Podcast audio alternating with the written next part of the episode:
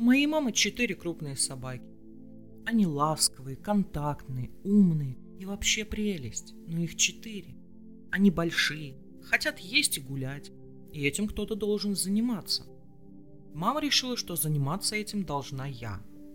Ну, в те моменты, когда мама решит уехать к подруге, поехать в санаторий или просто задержаться на работе на корпоративе.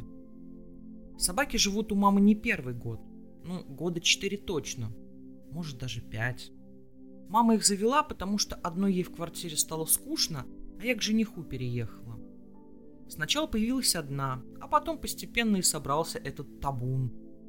Мама периодически привлекала меня для помощи, когда ей надо было куда-то уехать или задержаться.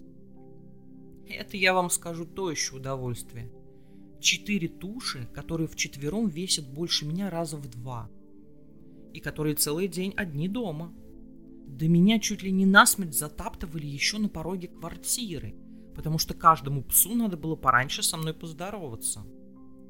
Всю эту свору собери, одень ошейники, поводки, выведи, выгули, затащи домой, куда они не хотят идти, потому что не нагулялись. Помой лапы, покорми. Блин, это даже звучит сложно. Мама все ни в чем не отказывала.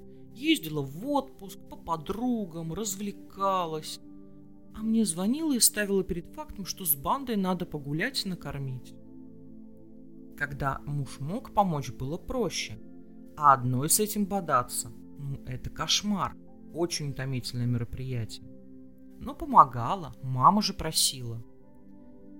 Я думала, что когда мне нужна будет помощь, мама отплатит мне той же монетой. Ну, это же логично отвечать добром на добро. Но у мамы было свое мнение. Когда я забеременела, то уже не могла выгуливать собак. Они же прыгают на тебя, когда здороваются. Потом здоровенные кони. Да мало ли что может случиться. Тогда ходил один муж, хотя ему эти собаки как шли, так и ехали. Да и с тещей у них отношения почему-то сразу же были натянутые. Но ходил же, помогал. Когда у нас родился ребенок, мама прибегала, сюсюкала, но помощи не предлагала. А я и не просила, сама справлялась, да и муж помогал. Первый раз маму об одолжении я попросила спустя полгода после рождения ребенка. Нас позвали в гости с малышом, там было бы неудобно. Я без сомнения звоню маме, уверенная, что она поможет. Но она мне отвечает, что не будет сидеть с ребенком, потому что своего она уже вырастила, а для других она не нанималась. Вы его хотели, вы его родили. Теперь разбирайтесь сами. Вы же родители, заявила мне мама и закрыла эту тему. Это было очень внезапно. Я не ожидала такой реакции, потому что мама радовалась моей беременности, ждала появления внука на свет, не отговаривала меня. Что теперь случилось? В гости мы тогда не пошли. Пришлось соврать, что я плохо себя чувствую, за что перед друзьями было неудобно, но другого выхода мы быстро не нашли. А мама потом, как ни в чем не бывало, ходила к нам в гости, сюсюкала с внучкой и словно не замечала, как я сверлю ее взглядом. Недавно у мамы хватило наглости позвонить и поставить перед фактом, что она едет в санаторий. Надо присмотреть за собаками.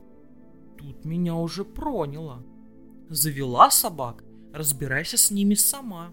Нечего их другим на шею вешать, ответила я маме, слушая удивленную тишину в трубке. В этот раз я ее собак не буду смотреть из принципа. Если до мамы дойдет, почему я так сделала, и она пересмотрит свое поведение, то дальше все будет по-прежнему. А если не поймет, то сама виновата.